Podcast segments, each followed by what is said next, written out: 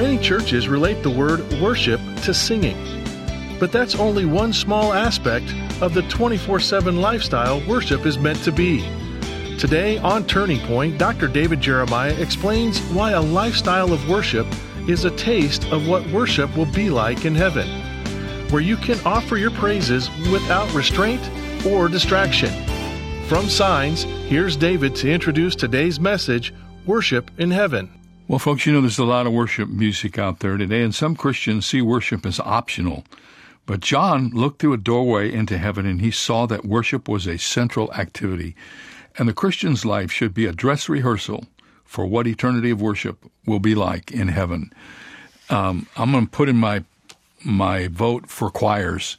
You know, I live in a culture where in churches, most churches have uh, well, they they have choir maybe once a month or maybe at Christmas time, and here I am in a church where we have this massive choir that sings every week with a full orchestra. And I want to tell you something. I believe with all my heart that what we do is as close to what's going to happen in heaven as you can get on this earth. And there are some days when I almost feel like I can hear uh, the choirs of heaven when our people are worshiping the Lord. It's not the only way to worship the Lord, and I'm not putting down anybody else's uh, methodology, but for as long as I can remember, this has been the way we have worshiped. I remember a situation when I was a student at Dallas Seminary. I used to go to the First Baptist Church where W. Criswell was the pastor. They had a marvelous worship leader at that time.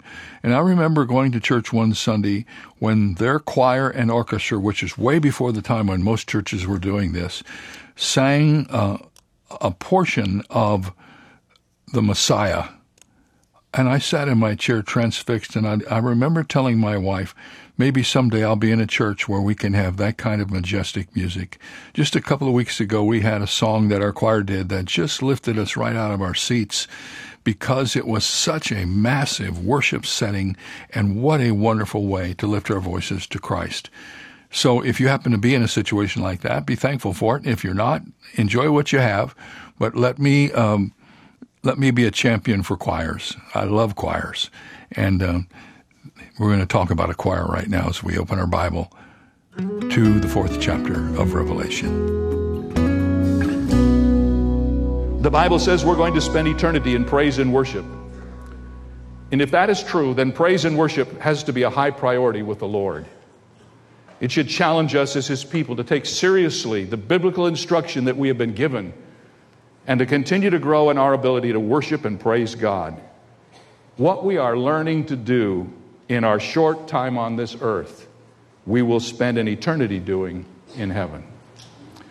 So, as our Bibles are open to Revelation chapter 4, I'd like to give you just a little bird's eye view, if I might, of what it's going to be like to praise God in heaven.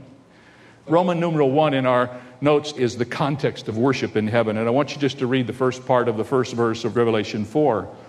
John is writing, and he said, After these things I looked, and behold, a door standing open in heaven.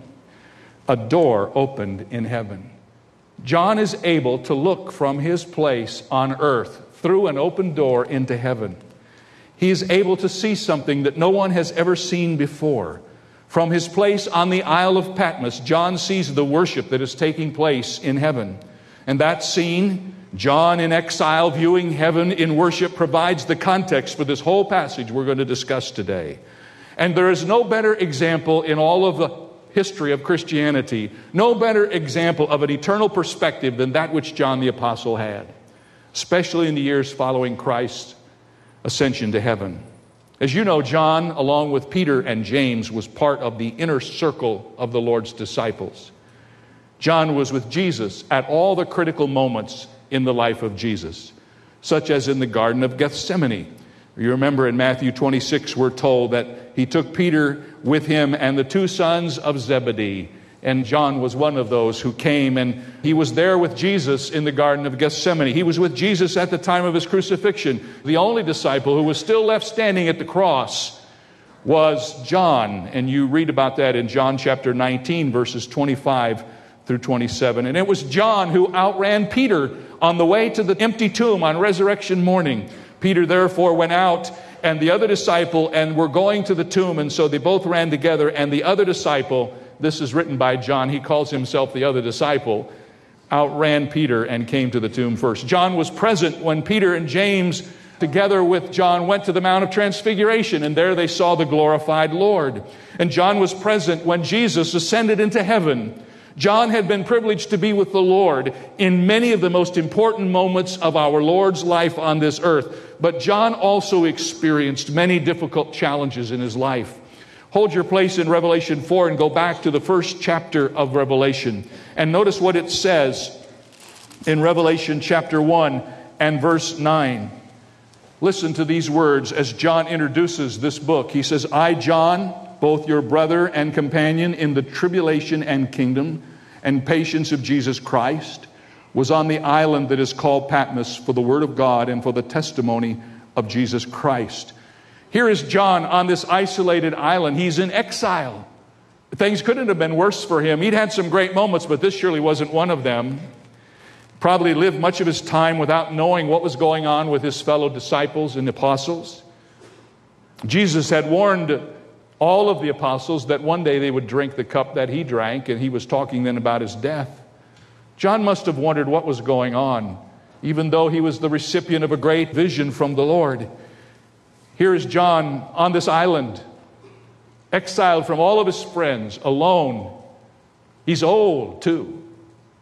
And this is what the scripture says in the midst of his exile. One day, John's lonely existence was interrupted by the opening of a door into heaven, the context of worship in heaven. Notice, secondly, as we look at this passage, the center of worship in heaven. Verses 2 and 3, we read, Immediately I was in the Spirit, and behold, a throne set in heaven. And one sat on the throne, and he who sat there was like a jasper and a sardius stone in appearance, and there was a rainbow around the throne in appearance like an emerald. Now, the key word in this verse is the word throne. In fact, if you go through the book of Revelation, you'll find the word throne appears 46 times in that book. It's interesting because it's 14 times just in the fourth chapter. The word throne in this context speaks of sovereignty. It speaks of authority. It speaks of reign. It speaks of control. And when you read in Revelation about the throne of God, it is a reminder that while the events on this earth seem to be chaotic and without any meaning whatsoever and totally out of control, there is one in the universe who is seated on the throne. He is sovereign and he is in control. Hallelujah. We are not left without any direction. Almighty God is seated upon the throne in heaven. It may appear that no one is in control. Maybe you feel that way in your life. Maybe you feel your life is out of control. I want you to know there is one who is in control, and that's Almighty God. And as John sees that throne, he tries to describe what he sees. He has a very difficult job because the primary focus of the throne is God Himself. And the Bible says no man has ever seen God and lived.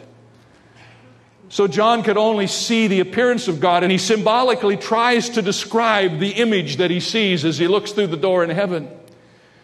And he says in verse 3 that he saw that which looked like a jasper and a sardius stone and a rainbow around the throne. Now, the jasper is what we call a diamond, a beautiful, many faceted stone that sparkled and glittered in the light. And John said that as he looked upon that throne, all he could see was the brilliance of a diamond. And the diamond was accompanied by a sardius or a carnelian stone, which is the same as our ruby. And around the throne was a rainbow that looked like an emerald. And as he gazed at the majesty and beauty of his eternal creator, all he could comprehend was that it was like a brilliant diamond and a ruby and an emerald. It was so magnificent, it took his breath away.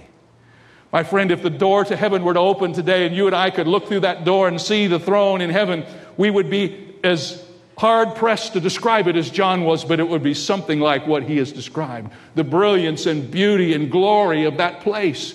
And the reminder to us that God is not on vacation, He hasn't taken a sabbatical. God is on the throne, He is seated in His majesty there in heaven. The context of worship and the center of worship, and now notice the chorus of worship. What John is about to realize and what he's about to see is a worship service going on in heaven. And I want you to read with me verse 4 and then verses 9 through 11. Around the throne were 24 thrones. And on the thrones I saw 24 elders sitting, clothed in white robes, and they had crowns of gold on their heads. And whenever the living creatures give glory and honor and thanks to him who sits on the throne, who lives forever and ever, the 24 elders fall down before him who sits on the throne and worship him who lives forever and ever and cast their crowns before the throne, saying, You are worthy, O Lord, to receive glory and honor and power, for you created all things, and by your will they exist and were created. John was allowed to see heavenly worship. He wrote about the magnificence of that occasion. He gives us a glimpse of what it will be like someday to be a part of that great worship experience when forever we bring honor and glory to our God. John noticed that there were 24 seats around the throne, occupied by 24 elders. These are identified as the representatives of the church of the living God. Revelation 5, verses 8 through 10 says this Now, when he had taken the scroll, the four living creatures and the 24 elders fell down before the Lamb, each having a harp and golden bowls full of incense which are the prayers of the saints. And they sang a new song, saying, You are worthy to take the scroll and to open its seals. For you were slain and have redeemed us to God by your blood out of every tribe and tongue and people and nation, and have made us kings and priests to our God, and we shall reign on the earth. Oh, I wish we could hear what John apparently heard.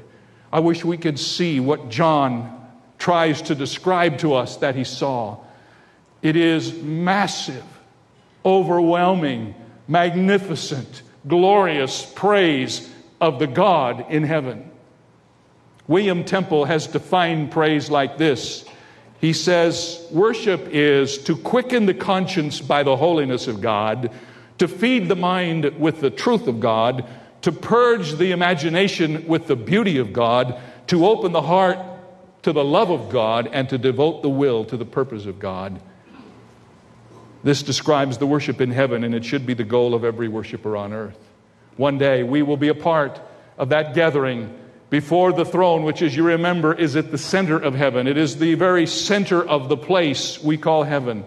And we'll be gathered around that throne to bring honor and glory to the Lord. I want to talk with you just a moment about one of the interesting observations I've made in studying these passages on worship in Revelation, and that is the crescendo of worship in heaven.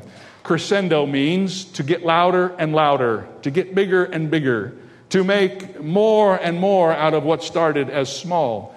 Uh, crescendo is to finish big. And it's interesting that in the worship songs in the book of Revelation, there is an obvious crescendo. There is a growing crescendo of praise in the book of Revelation. First of all, in verse 6 of chapter 1, there is a twofold doxology. To him be glory and dominion forever and ever. Amen. A twofold doxology. When you come to chapter 4 verse 11, there's a threefold doxology. You are worthy, O Lord, to receive glory and honor and power. When you come to chapter 5 and verse 13, there's a fourfold doxology. Blessing and honor and glory and power be to him who sits on the throne. And when you come to the seventh chapter and the twelfth verse, there is a sevenfold doxology. Amen. Blessing and glory and wisdom, thanksgiving and honor and power and might be to our God forever and ever. Amen. You feel the movement of worship through the book of Revelation. It starts out twofold and it ends up sevenfold, and there's this gigantic crescendo of worship to the Lord. And then I want you to note the contrast of worship. Number five. The great Christian apologist C.S. Lewis wrote an allegory called The Great Divorce. In this allegory, there's a man who rides a bus to paradise, and he finds it more fully and powerfully real than anything he could ever have imagined. Everything is alive, bursting with color, and expressed in complete reality. But hell, he discovers, is nothing more than a fleck of dust in comparison. It is concerned only with tiny things in the same way, Lewis suggests our lives in this world become smaller and smaller in light of the grandness of eternity. As John looks at heaven through this open door, everything that he sees is grand in scale, gigantic in proportion. First, we wonder at it all, and then we worship, and suddenly everything in this world becomes small and insignificant in comparison. Getting a glimpse of heaven is like standing on the edge of the Grand Canyon or at the top of the Rocky Mountains and being speechless at the sight. We suddenly see that God is much bigger than we had thought. and wants bigger and better things for us than this world can ever offer. John was allowed to experience two realities in one moment. Isolated on Patmos, separated from friends, and worried about the persecution of the church by the Roman Emperor Domitian, John was facing discouragement. Yet, in a moment of time, he is ushered out of that reality through the open door into heaven, and he sees the Lord seated on the throne and the picture of sovereign control, and he sees the elders bowing down and worshiping, and he sees the beauty and majesty of heaven. And God gave this experience to John to encourage his heart. Worship took him from the loneliness of his discouraged heart right into the control room of the universe to see God's purpose and plan for everything that would happen in the future. You and I are constantly bombarded with the reality of this world. Television and radio and newspapers are incessantly getting us to focus on this world and on our present reality and all of its problems. Yet this reality is in contrast to the unseen reality of heaven. Christians often live as though eternal things are somehow less real. According to the scripture, they are not less real, they are more real. That which we know here on earth is temporal. The eternal God sits in judgment on that which is temporal. When John was ushered into the presence of God, everything that was going on in his life was immediately brought next to the eternal reality of God. This is one byproduct of worship that should motivate us all the more. When I see God high and lifted up, my little stuff doesn't seem anything to him. You know, God is able to do above and beyond all that we ask or think. Nothing is impossible to Him. It is through worship that my spirit is lifted up into the heavenlies. It is through worship that I am made to see God as John saw Him. And it is through worship then that my life starts to have a perspective about it, an evenness to it that keeps me from the ups and downs and the roller coaster that so used to dominate my life before I discovered what it was like to really worship Almighty God. Jesus is telling John in that moment of reality, John, I want you to know that things are not as they appear to be.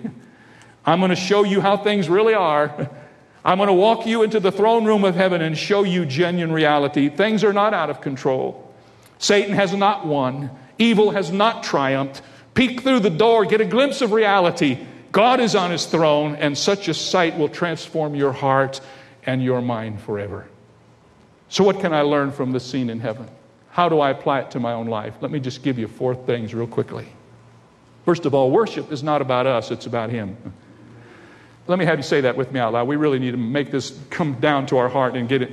Worship is not about us, it's about Him. Now, let me ask you this question What should you be thinking when something happens in a worship service that just really isn't your preference? You should be thinking, worship is not about us, it's about Him.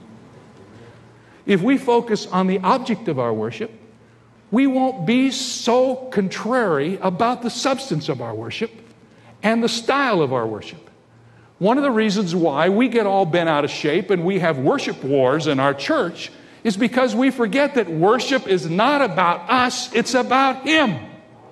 Number two, worship is not about here, it's about there. One of the main purposes of worship is to get our minds off the things of this earth and onto the things in heaven. And only as we're able to do that can we ever hope to function with integrity in our life. Get a glimpse of heaven, and earth will come into proportion with you. That's why we read in Colossians 3 1 to 3 that we're to set our mind on things above, not on things on the earth. For you died, and your life is hidden with Christ in God. Worship's not about us, it's about Him. It's not about here, it's about there. It's not about now, it's about then. Therefore, we do not lose heart, even though our outward man is perishing, yet the inward man's being renewed day by day. For our light affliction, which is but for a moment, is working for us a far more exceeding and eternal weight of glory. While we do not look at the things which are seen, but at the things which are not seen. For the things which are seen are temporary, but the things which are not seen are eternal. Now, I want you to notice what Paul's doing here, and if I could, I'd just take the whole time and teach this one passage.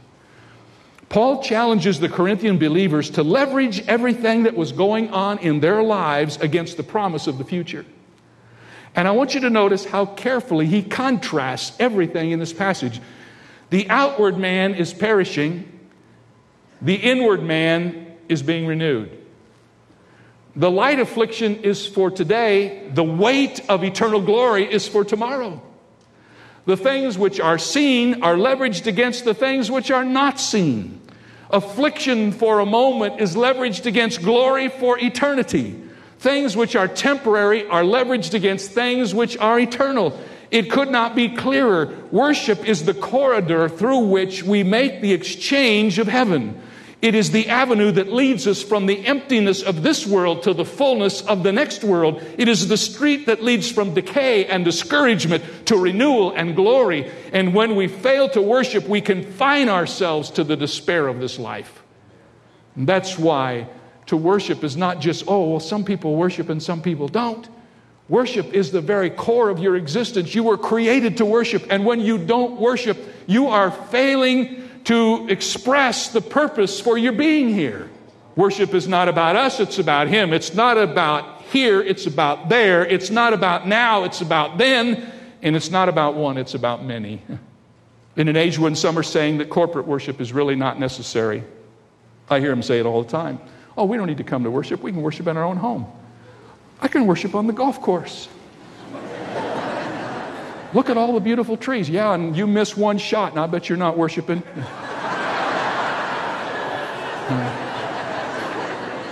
all the time people are saying, you know, we don't need to come. And there's this kind of thing now, you know, independent Christianity. I don't need the church. Listen to me. You need the church, you need each other. And it's interesting that in the book of Revelation, for every time there is any independent worship where John falls down and worships, there are five or six or seven occasions when massive worship is presented. There is no such thing as individual Christianity. I've told you many times the word saints is always in the plural in the Bible. So here's another strong vote for worshiping with your brothers and sisters in your own local church.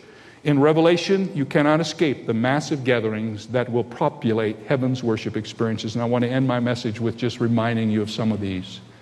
Revelation 5 11 and 12. Then I looked and heard the voice of many angels around the throne and the living creatures and the elders, and the number of them was 10,000 times 10,000. You talk about a choir. And thousands of thousands saying with a loud voice, Worthy is the Lamb who was slain to receive power and riches and wisdom and strength and honor and glory and blessing. Listen to this description of heavenly worship from Revelation chapter 14.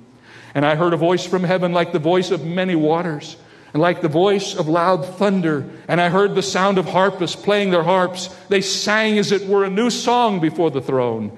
Revelation 19:6 and I heard as it were the voice of a great multitude as the sound of many waters and as the sound of mighty thundering saying Alleluia for the Lord God omnipotent reigns. You see that picture?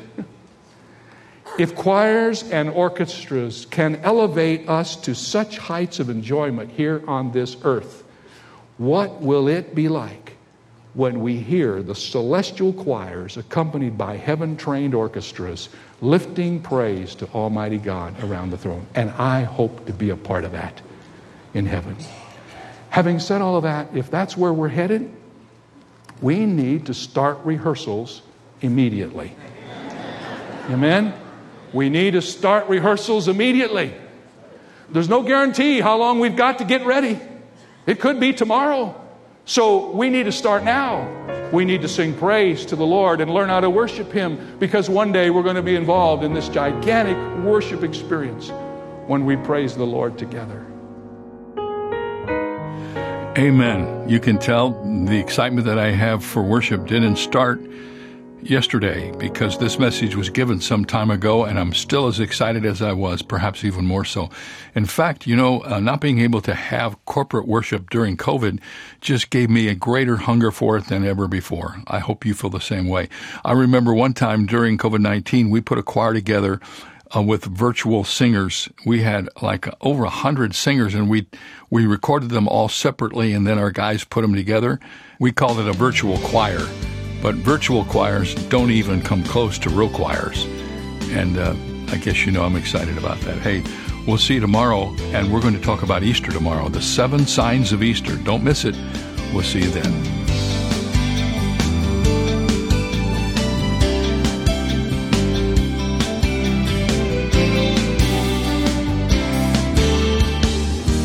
For more information on Dr. Jeremiah's series, Signs 31 Undeniable Prophecies of the Apocalypse, visit our website where you'll also find two free ways to help you stay connected our monthly magazine, Turning Points, and our daily email devotional. Sign up today at davidjeremiah.ca slash radio. That's davidjeremiah.ca slash radio. Or call us at 800 946 4300. Ask for your copy of Bible Prophecy by the Numbers, David's new resource that relates the numbers in Scripture to God's prophetic plan. It's yours for a gift of any amount.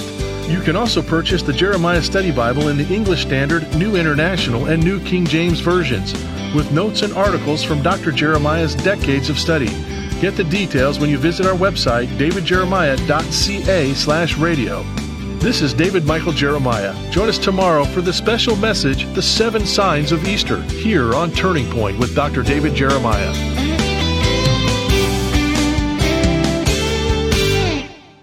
If you enjoy listening to Turning Point with David Jeremiah, you will be happy to hear that there is now a daily Turning Point television broadcast that you can watch each weekday. Tune in to Faith TV, Joy TV, or Miracle Channel Monday through Friday to watch the Turning Point daily television broadcast. Be sure to check your local listings for the channel and time in your area, or visit davidjeremiah.ca forward slash TV to download a program schedule or watch at your convenience.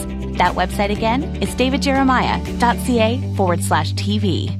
In all we do each day, Dr. David Jeremiah and Turning Point work to make a global impact for the kingdom of God. But we can't do it alone. That's where Bible Strong Partners come in. These loyal monthly supporters form the foundation of Turning Point allowing Dr. Jeremiah to teach the whole counsel of God. Partnering with Turning Point enables you to share in the eternal impact of this ministry, leading people to Christ through our media and printed resources, multiplying Bible teaching broadcasts, presenting the gospel around the globe, and strengthening the saints. In appreciation for your partnership, Turning Point wants to provide you with exclusive monthly resources and study guides, member only communications, an on demand library of study content, and so much more. Are you ready to see what the Lord will do? Let's expect to change the world together. Go to davidjeremiah.ca slash BibleStrong to become a Bible Strong partner today. That's davidjeremiah.ca slash BibleStrong.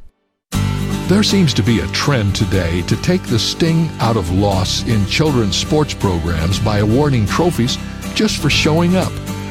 But in the adult world, a loss can be hurtful and disappointing. When we lose or fail in life, there is usually pain involved that we must learn to accept. The Apostle Paul had a unique perspective on loss.